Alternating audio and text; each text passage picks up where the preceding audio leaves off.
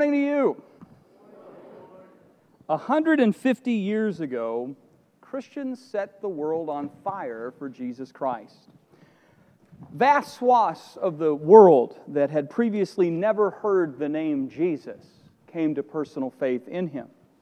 Churches were planted in every inhabited continent, but this did not happen by accident. It took repeated sacrifices for the kingdom of God to be extended around the globe. For instance, William Carey left England to take the gospel to India. And while serving in India, he lost his 5-year-old son Peter to dysentery. The impact of this loss caused his wife Dorothy to go insane. An Indian believer by the name of Ruth Mangalawadi poignantly wrote, quote, "For Dorothy's sake, I would have been glad had Carey returned to England. But for India's sake, I am grateful that he did not." In Africa, a man who charted the course of the interior so other missionaries could come behind and bring the gospel when there were no maps to the interior of Africa was a physician named David Livingstone. He trained to be a medical doctor. He could have been very wealthy. He could have been very celebrated. He went to a mission station. He could have stayed on that station and been an invaluable person in medical missions. But God told him, "I want you to walk where no one would walk so others can take the gospel after you walk." So Livingstone walked over 29,000 miles across Africa. And his wife died very early in this ministry. And he faced stiff opposition from his Scottish brethren who would have rather he stayed on the station and done real missions. This man prayed, "Lord, send me anywhere, only go with me.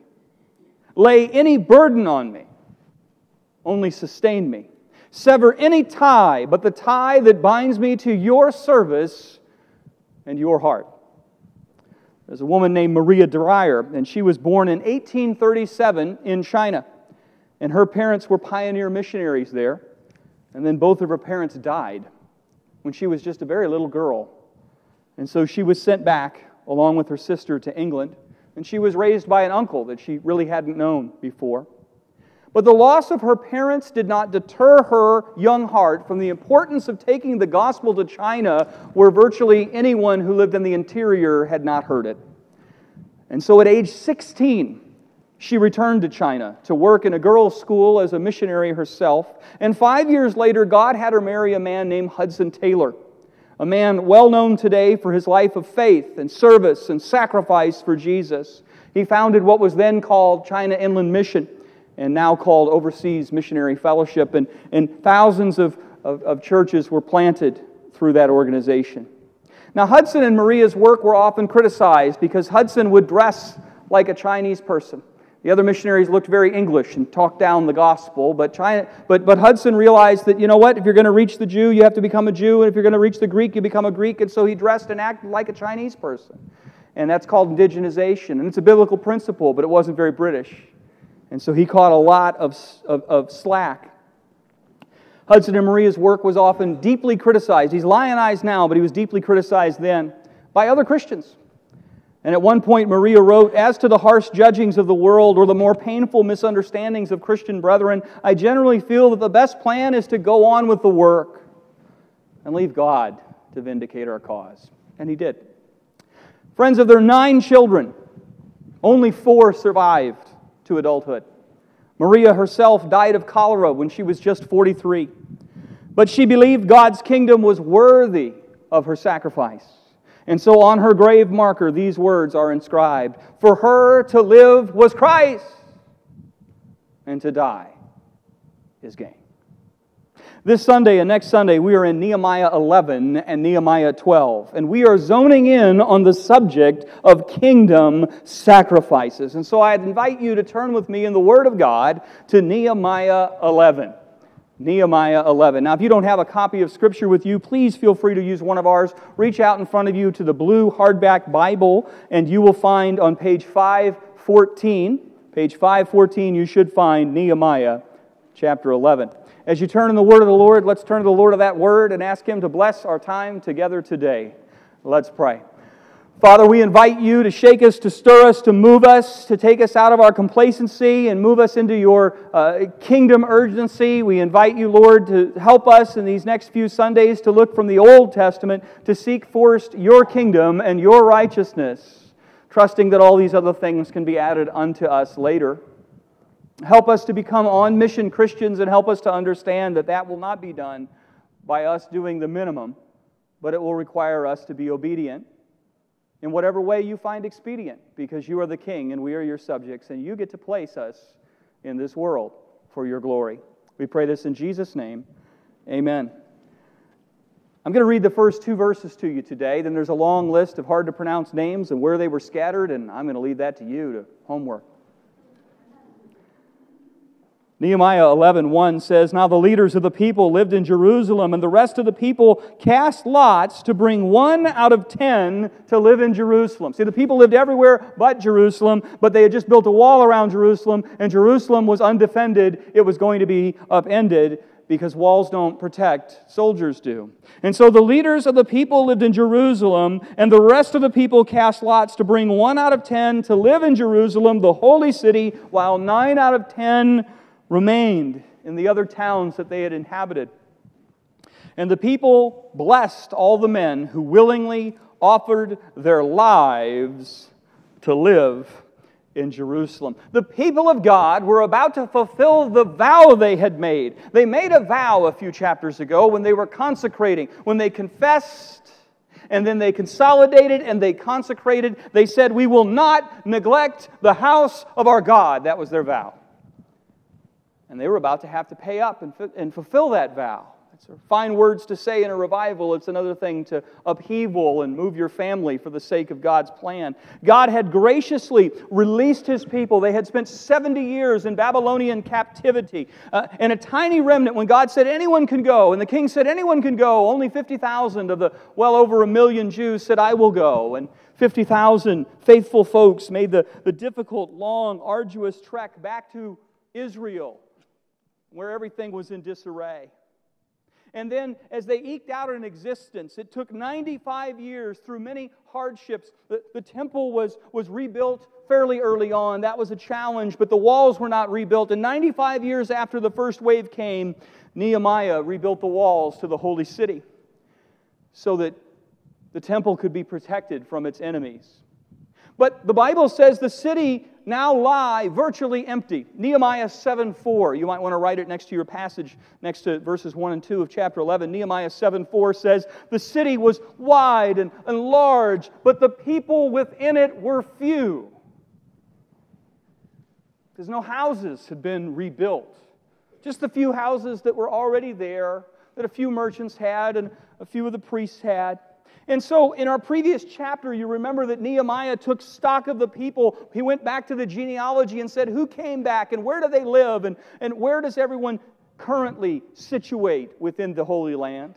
And he began to say, based on where they presently were, how many and who he would need to move to repopulate the holy city. Somebody had to move. Somebody had to leave. Everything they had built over the last 100 years. Now, this was a painful upheaval, friends. Those obedient to relocate, well, they lost the comfort of their home. There was no house to go to. You had to build it with your own two hands. They lost the convenience. In 95 years, they had finally eked out an agrarian economy. There were vineyards and orchards and established fields, and if they go to Jerusalem, there was none of that. And friends, they lost the security of their community. They knew that their neighbor and their brother would defend them to the death, that the enemy would come. But in relocating to the holy city, you were going to be around strangers, and you were going to be at the very epicenter of the enemy's attack. If the enemy wanted to destroy the Jews, he would come to Jerusalem to do it. You were moving there. I want you to make no mistake, in Nehemiah's day, just like in the apostles' day, friends, just like today, to advance God's kingdom sacrifices will be required of the king's subjects. And that brings us to principle 1 today, and it's the principle of tithing.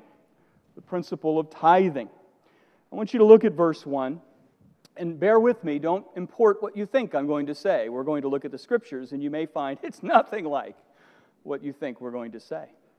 Look at verse 1 again. Now the leaders of the people lived in Jerusalem, and the rest of the people cast lots, and 1 out of 10 were going to live in Jerusalem, the holy city, and 9 out of 10 were going to remain in their present locations. Well, friends, tithing is a contentious subject, and I am going to take our time today. We're going to spend 2 Sundays on kingdom sacrifices, but we're going to start with the principle of tithing. And I want to talk to you about what is true and what is not true in the principle of tithing. What was generally true for all saints, what was specifically true just for certain Old Testament saints, and what remains true for us as New Testament saints. And I want you to check your tradition at the door and your emotion at the door, and I want you to open your heart and mind to what does the Scriptures say to us as New Testament saints.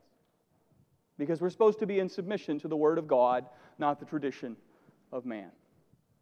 Now, it is clear from numerous scriptures that when it comes to kingdom sacrifices, the topic of tithing occurs many times. It's unavoidable. It shows up before Moses ever gave the law. It shows up repeatedly within the law. It shows up right here in Nehemiah 9 when they're under no specific law. This was just a simple but effective solution to handle the city's need for repopulation. Here's what you need to know. As Christians, we're called to compare Scripture with Scripture, to teach the whole counsel of God. And this is the problem in tithing. We tend to only look at a little section.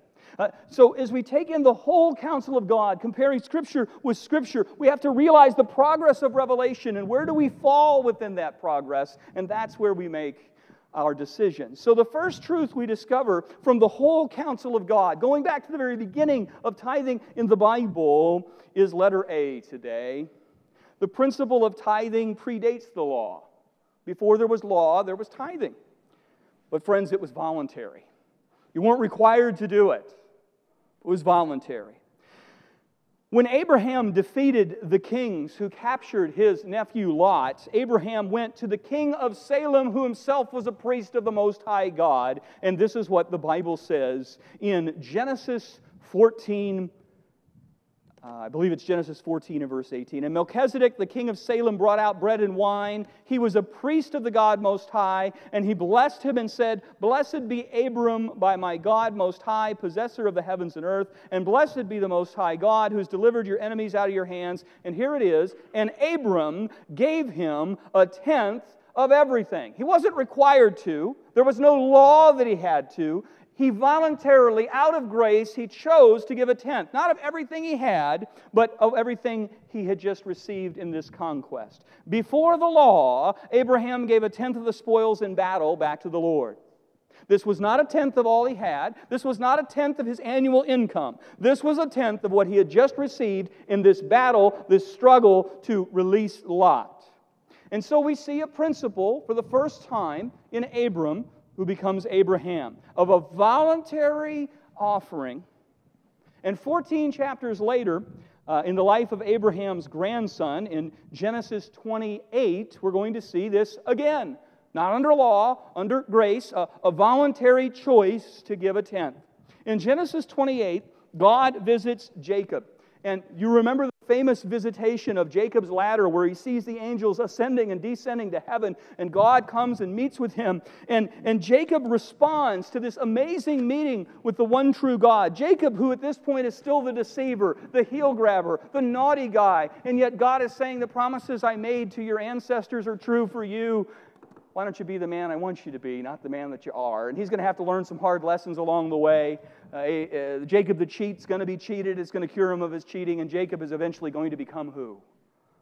The Israel of God. Okay. But here's what Jacob responds to God in this famous ladder. Verse 18, "So early in the morning Jacob took the stone that he had put under his head as pillow, and he set it up as a pillar, and he poured oil on top of it. He anointed it, he consecrated it, and he called the name of that place Bethel, for the name of the city was Luz at first. And then Jacob made a vow, 'If God be with me, and will keep me in this way that I go, and will give me bread to eat and clothing to wear,'" because he was leaving his homeland. Brother was coming after him. Then I shall come again to my father's house in peace, and then the Lord shall be my God. And this stone, which I have set up for a pillar, shall be God's house. And all that you give me, I will give a full tenth to you. So here again is a voluntary giving of a tithe. This time the tithe was whatever God would put in his hand. I'm leaving here without much. Whatever you give to me, I'm going to give back to you. I'm going to give you a tenth. Jacob was not law-bound to do this. He chose to do this as an act of worship and grace to God. So I want you to hear, even in the Old Testament, tithing is not always a law thing. It can be a grace thing.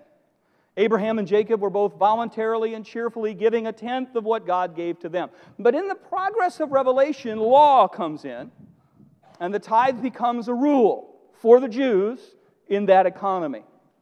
For the rest of the Old Testament, until the coming of the church age at Pentecost, believers are under the law of the tithe, not the choice.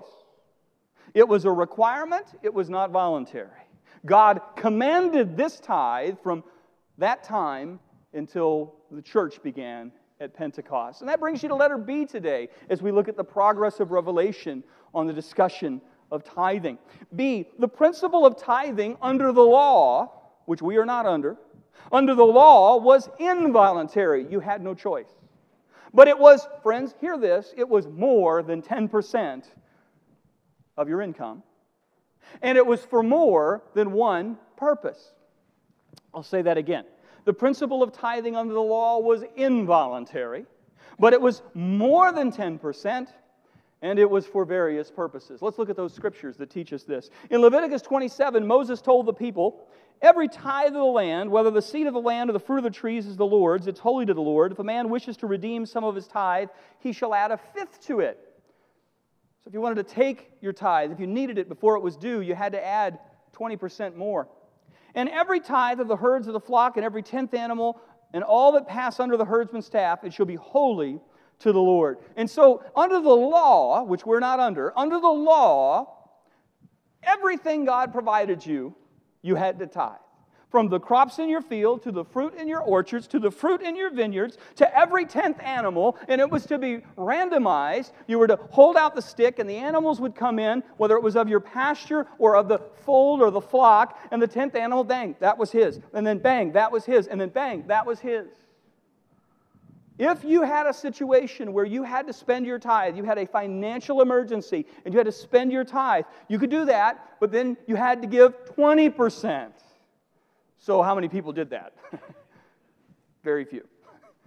And you were not to pick out the moldy crops or the puny sheep and go, you can have that one.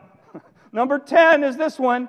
Verse 33, one shall not differentiate between the good or the bad, neither shall he make a substitute for it. And if he does substitute for it, then both it and the substitute shall be holy. You know, basically the principle is you steal, you have to do twice as much.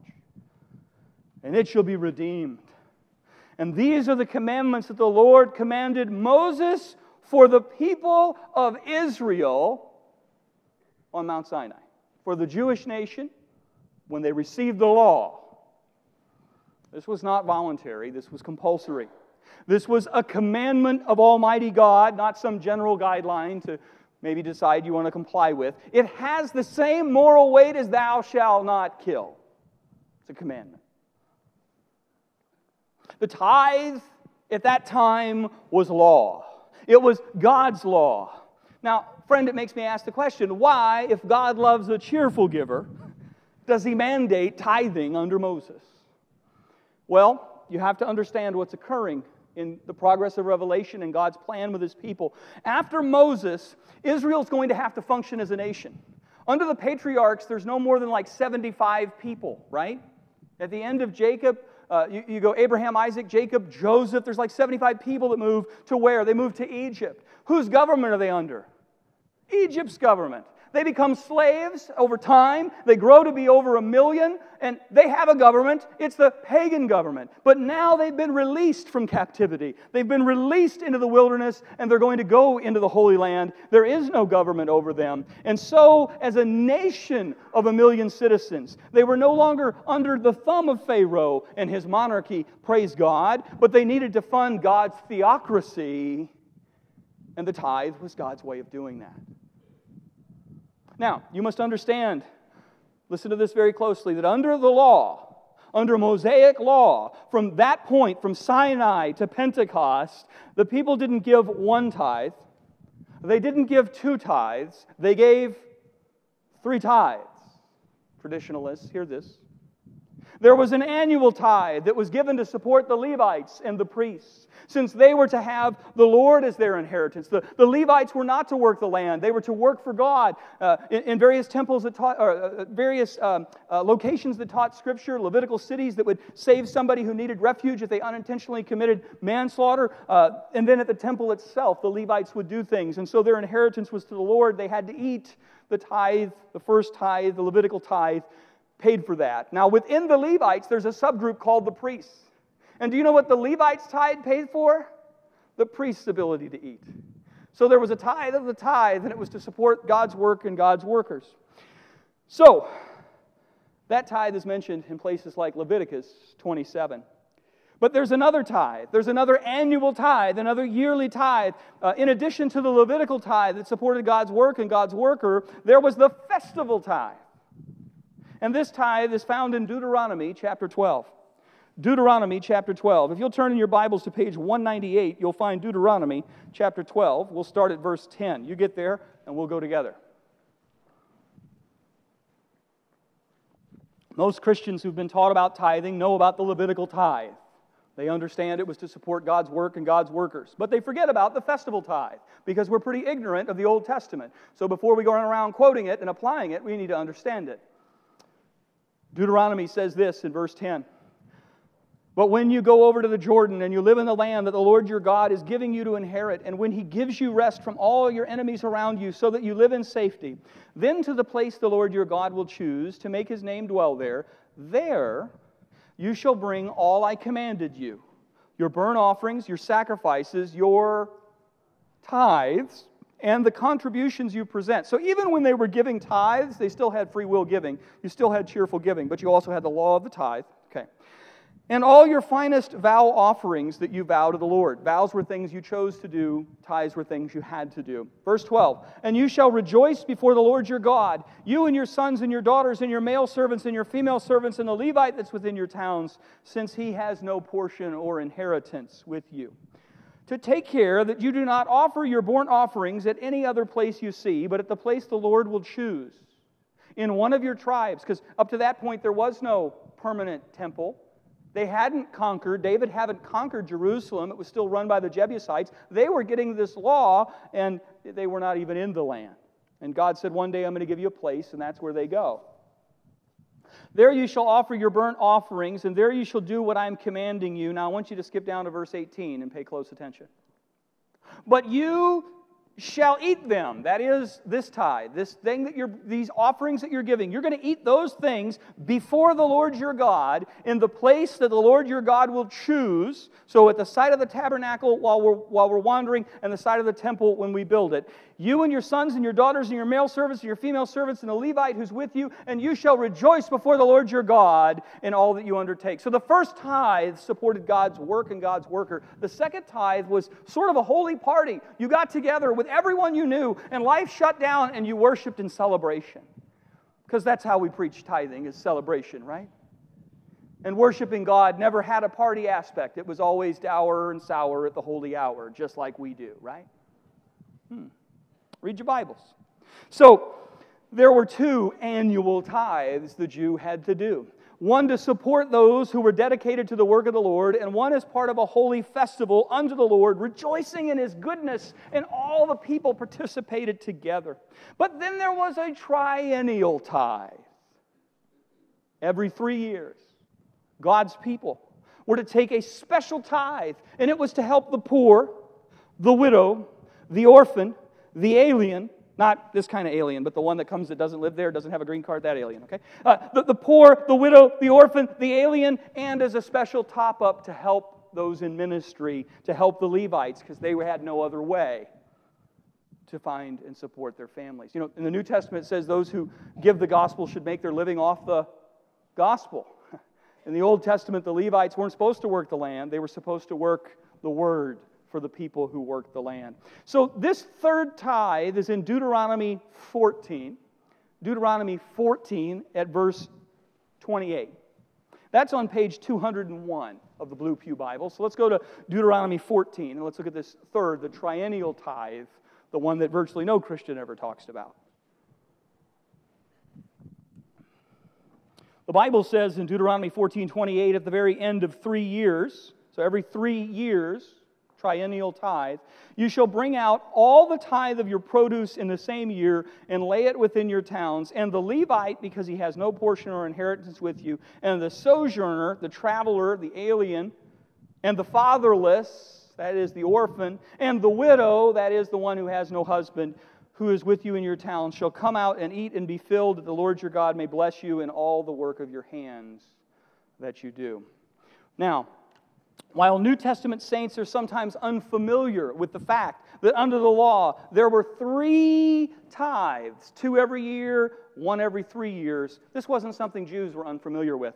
The Jewish historian Josephus, you remember him? He's a Jew who writes kind of around the first century, he writes to the Romans, explaining to the Romans how the Jews work and think. He's a historian. His patron is the Romans, but what he's describing is the Jewish. And the Jewish historian Josephus, in book 4 of his Antiquities, writes this, because the Jews understood there were three tithes. Besides those two tithes that Josephus had just written about, which I've already said, and you're to pay every year, the one for the Levites and the other for the festivals, you are to bring every 3rd year a 3rd tithe to be distributed for those who have want, that is lack, to women and widows and to children and to orphans.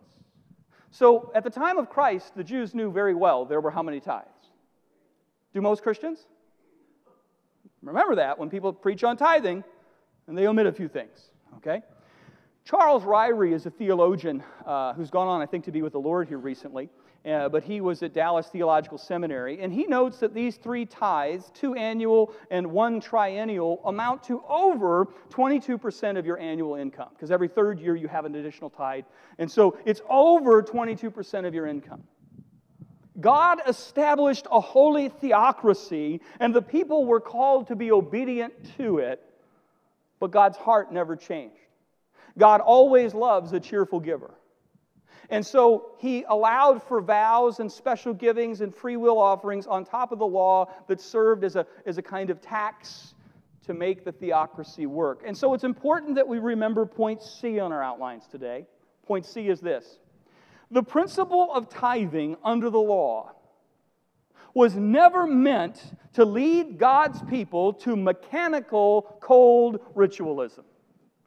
The principle of tithing under the law was never meant to lead God's people to a cold, mechanical ritualism, even though that's what it degenerated to by the time of Christ. By Jesus' day, some folks were master tithers, but Jesus said they neglected the weightier matters. Their hands were scrupulous with the appearance of godliness, but their hearts were self-righteous. Their spirits were haughty instead of humble. They had become literal Pharisees with zeal for the very letter of the law. But they were dead to the spirit of the law, Jesus said. Jesus puts it this way. You might want to write Matthew 23 and 24 next to Nehemiah 11.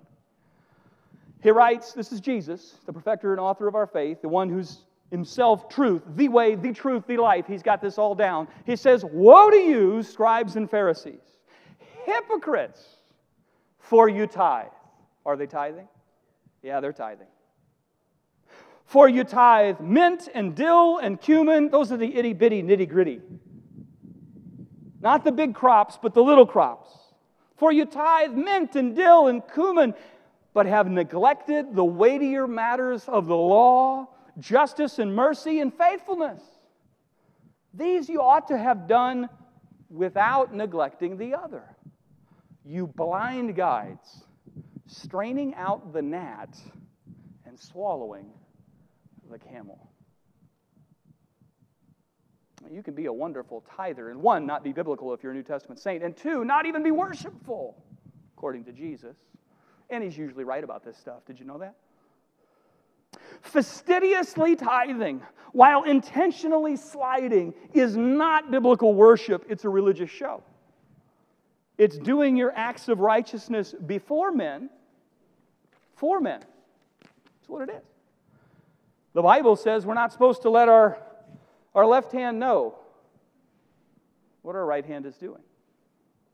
We're to wash our faces when we fast, so that our fasting is for the Lord, not in hopes of making our neighbor go, "You look gaunt and pasty, you must be holy." I'm glad you asked. I am fasting because I am awesome. You look well fed. Friends, it is true, okay? So we're talking about giving. We're talking about it's, you know, we're not under law. We're talking about that this can become cold and mechanical and not worship. But it's also true, and I need to balance this truth because there's two ways to fall off the horse. There are some that are going to hear this today and go, "Well, if it's not a rule, I'm not going to do it at all." And there's others that go, you know, "Well, I'm going to do as little as I could possibly do." Well, that's not worship. Our credit card statements, if we were to read them, do tell us a lot about who our Lord really is. Because Jesus says, where your treasure is, there your heart is. So there is an element where you could open your checkbook, for the six of you that still use those, or you could open your credit card statement, and you could look at, where does my treasure go? And you'll get an assessment, according to Jesus, of where you treasure. Because where your treasure is, there your heart is. Because the heart of the matter is a matter of the heart. And that's true, and there's no way to get around it. But I also want to talk to you today about a different way to fall off the horse that we don't talk about. And that is this: are we giving mechanically or worshipfully? Are we meticulous but callous, or is our practice joyous? Are we more careful than cheerful in our giving? Because that's not biblical either.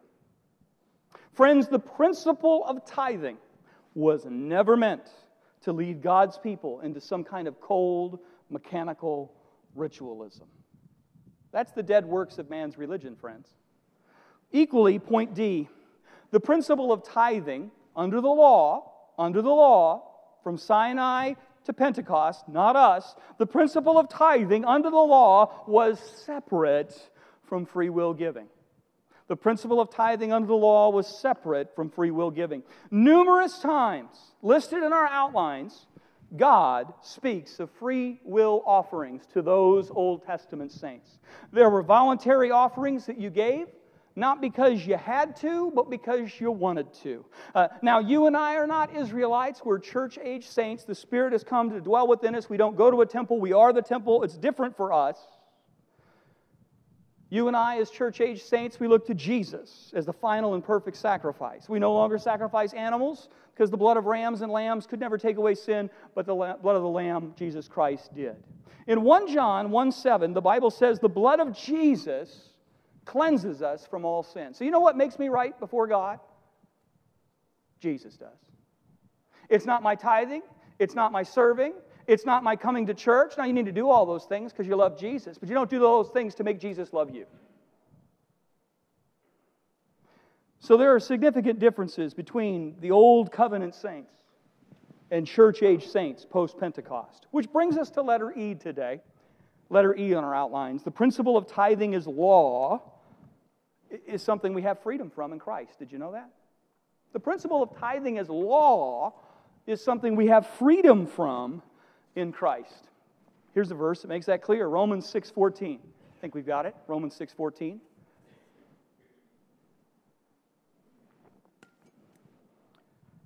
Romans 6:14 says we are not under law, but under grace.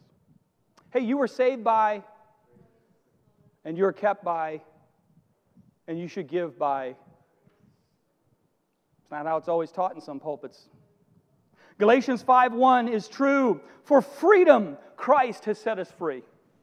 Stand firm, therefore, and do not submit again to the yoke of slavery. And in Galatians, he's talking about those who said you should have Jesus and the law. Friends, some preachers preach tithing like it's law. They go to Malachi 3:8, and one day we'll go to Malachi, and there's beautiful things to learn in Malachi. And they'll say, will a man rob God? Well, how are we robbing God, they asked in the text. And Malachi says, by not bringing our tithes into God's storehouse. And he was right, but who was he talking to? Jews, before Jesus, and before the church age. And we can still rob God, but not quite the same way that they try to tell us. We can rob God by not giving. Amen? Yeah. But you can't rob God as a Christian by not tithing. Romans 7 is clear. We're released from the law, having died to that which held us captive, so that we serve in a new way of the Spirit, the Bible says, and not in the old way of the written code. I'm going to read that again. Romans 7 says we're released from the law. What does that mean? It means we've died to that which held us captive, so we serve the new way, the Spirit's leading, not in the old way of some written code. Now, friend, if you're not giving as the Spirit is leading, you're robbing God. If you're not giving as the Spirit is leading, you're robbing God. That's where Malachi would be true for us as New Testament saints. If you aren't giving cheerfully, as the New Testament tells us, guess what? You're robbing God. If you're not giving regularly, they said every week they came and they met weekly and they gave what they had decided in their heart to give. And so giving is cheerful, giving is generous, giving is Spirit-led, giving is regular. And if you're not doing those things, then yeah, you have a problem. Friend, if you're not being as generous as God is generous, then you know what? You're probably robbing God. But if you're not tithing, you're not robbing God. You're not. And it's highly telling to me that I have never heard a tithing preacher tell his people to give 3 tithes and over 22% of their income of you. Why is that? Why is that if tithing is so biblical for a New Testament Christian, they're not telling them to do it 3 times? I have never had a tithing preacher say we should take 10% of our income and have a holy vacation before the Lord together.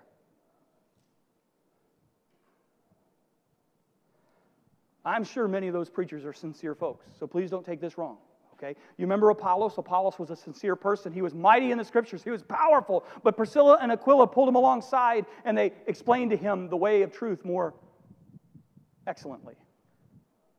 All of us can grow. We always have to let Scripture compare with Scripture. The first pastor I ever sat under was a man who was an earnest man, who loved Jesus and loved the Bible, and he preached tithing. And he meant it, and he meant it well. So please hear that.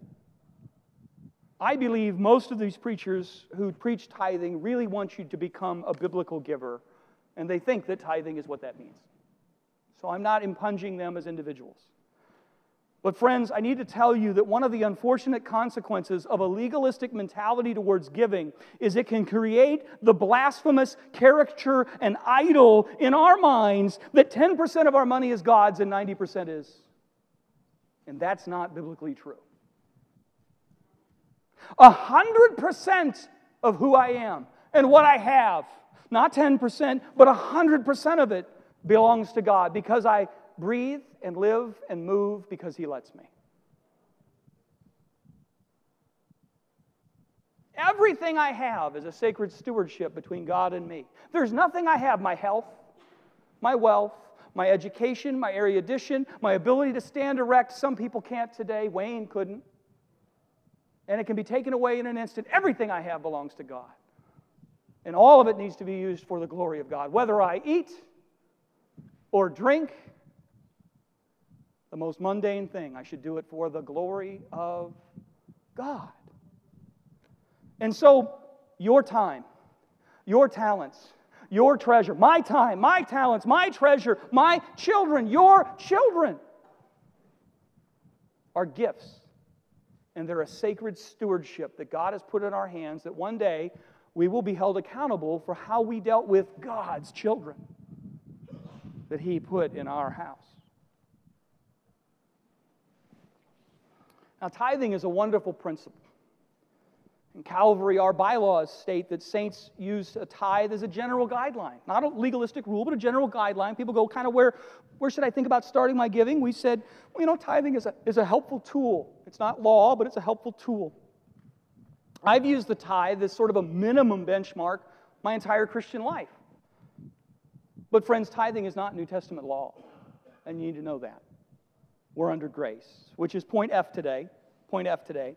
The principle of tithing as law is supplanted by grace giving for New Testament saints. You're not under law, you're under grace. And God's principle of giving in the New Testament for you is grace giving. And I want you to go home tonight and read 2 Corinthians 8 and 9, the whole two chapters. I'm going to talk about grace giving, 2 Corinthians 8 and 9. But I'm going to zero you in on one verse. If I only had one verse to explain 2 Corinthians 8 and 9, it's 2 Corinthians 9:7. You might want to write 2 Corinthians 9:7 next to chapter 11. Each one must give as he's decided, where? By his pastor's giving program, by the groupthink and stink eye of someone who's watching. Doesn't say that. Each one must give as he has decided in his heart, not reluctantly, not, oh, I gotta give, I hate this, for Jesus. Not reluctantly or under compulsion. Friends, if you think you have to give 10%, you're giving under compulsion. You're also not submitting to his lordship. What do you want me to do? Maybe he wants you to give a lot more than 10%. I don't know. I'm not God. Each one must give as he's decided in his heart, not reluctantly or under compulsion, for God loves a cold ritualist. No, you got it right the first time. 1 Timothy 6 sums up New Testament giving this way. 1 Timothy 6, starting at verse 17. As for the rich in this present age, charge them not to be haughty, nor to set their hope on the uncertainty of riches. It can come, it can go, but on God, who richly provides us with everything to enjoy. Here it is, verse 18. They are to do good, to be rich in good works, to be generous and ready to share. You know what that sounds like? It sounds like a cheerful giver who didn't do it under compulsion, who gave as the Spirit prompted. Because when you take Scripture with Scripture, you know what? They're never in conflict. They're in concert. And the piccolo and the violin section are working together. Is your giving New Testament in its thinking? Is it worship in its thinking? Or is it mechanical in its thinking? In Nehemiah 11, we see this principle, though, of the tithe, and it has nothing to do with money. You mean you can talk about tithing and not have to talk about money? Yes! In fact, that's what our text does. That's what I want us to think about, because I think we've so narrowly thought about the tithe instead of biblically thought about the tithe that we've lost the impact of the tithe. I want you to think about the tithe here in Nehemiah 11, not as a facet of law. They didn't have to do this. They thought of it as a practical solution to the holy city's dire need for repopulation. Nehemiah 11:1 says, Now the leaders of the people lived in Jerusalem, and the rest of the people cast lots to bring one out of to live in Jerusalem, the holy city, and 9 out of 10 remain in the other towns. And that brings us to our final point today, point G, you see. The general principle of tithing was more than just monetary. There's no money involved in our passage. The general principle of tithing was more than just monetary. It was a setting apart of some for special service and inevitable hardship. Special service and inevitable hardship. God's people gave up 10% of their fellow saints to see the work of the Lord advance in their generation. Imagine what the Church of Jesus Christ in 2018 could do if we strive to send 10% of our people out as pastors and missionaries and full-time Christian workers. Imagine what a difference this world would experience. We're a church of 200, roughly. We're growing, praise God, maybe a little more. That'd mean 20 people from Calvary Church go into full-time Christian ministry. Missionaries, pastors.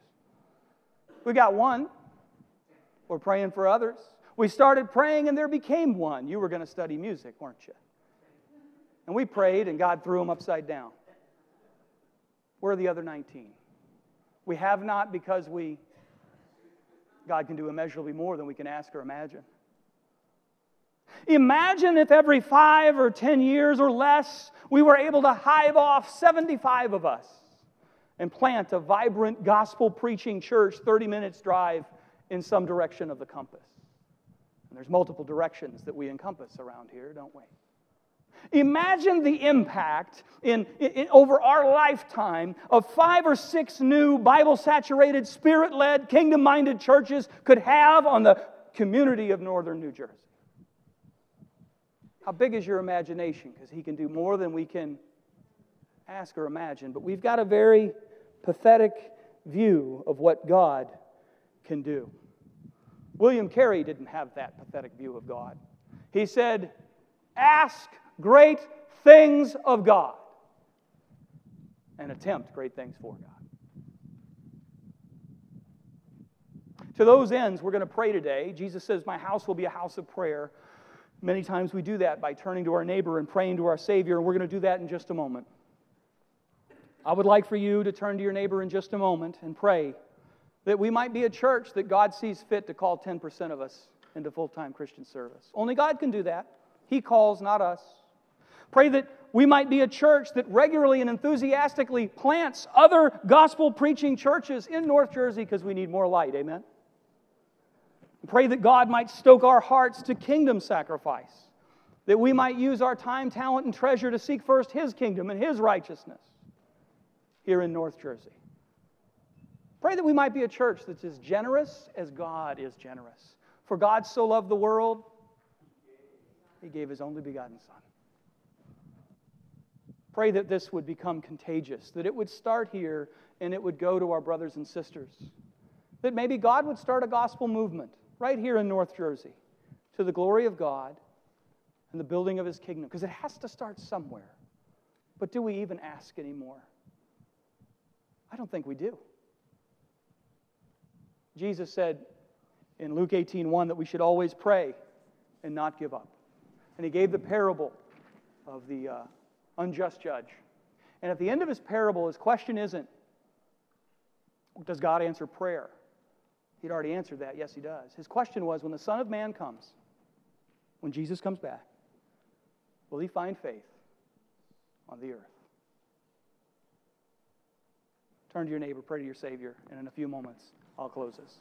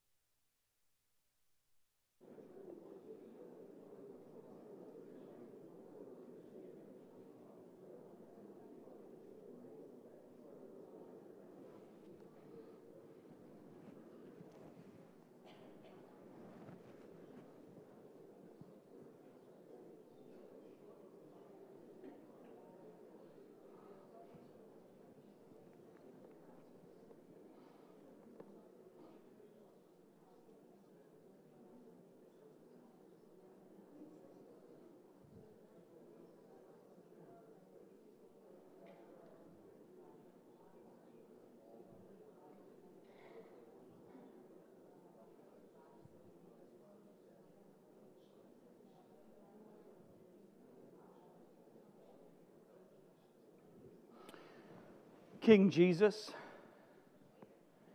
almighty, all-powerful, all-worthy, the one who set the tone and made the example for the joy set before you, you endured the cross, not spurning its shame that we might have redemption in your name and through your blood. Lord, we need you. As we sing, Lord, how we need you. Every hour we need you. We need you to reinvigorate us that we would become a prayerful people. A people where it is true that we are a house of prayer. We pray, Lord Jesus, asking that you would help us to have a hunger and thirst for your righteousness and your power among us. We believe that you are the same yesterday, today, and forever, and as you changed the face of the Roman Empire, you could do the same today in an instant.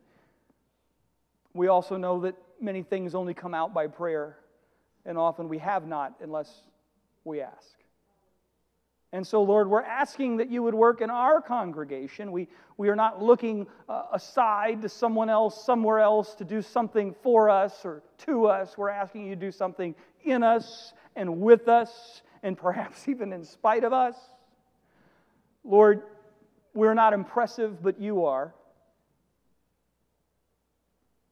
You take the things that are not and shame the things that are, so that you get all the glory in the exchange.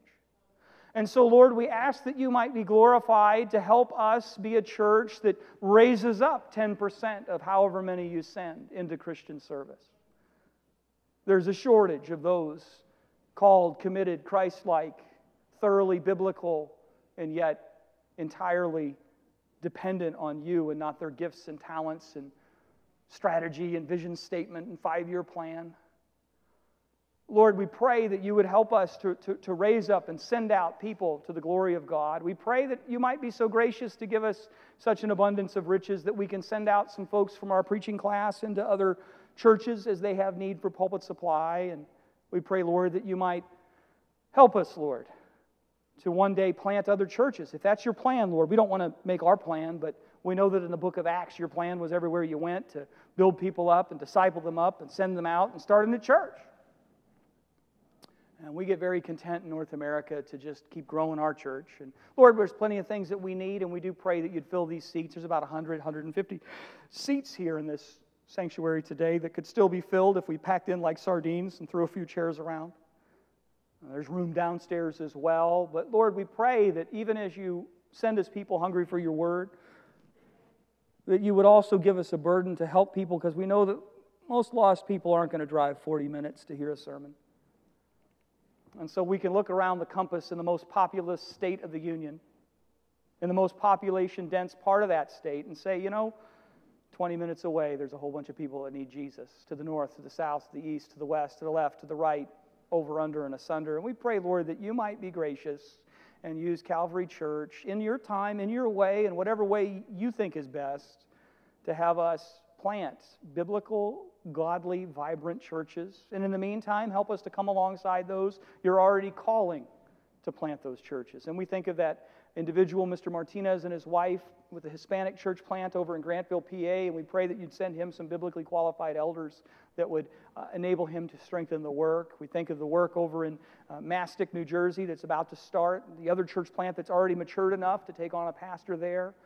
We think, Lord, of work that you're doing all around us, Lord. And we ask that you would help us to lean in, that we wouldn't miss it, that you've given us the privilege of being on the journey with Jesus. And it's so easy for us to get distracted by the bubbles and baubles in front of us instead of the kingdom that is before us. Make us effective and productive for your name's sake. Amen.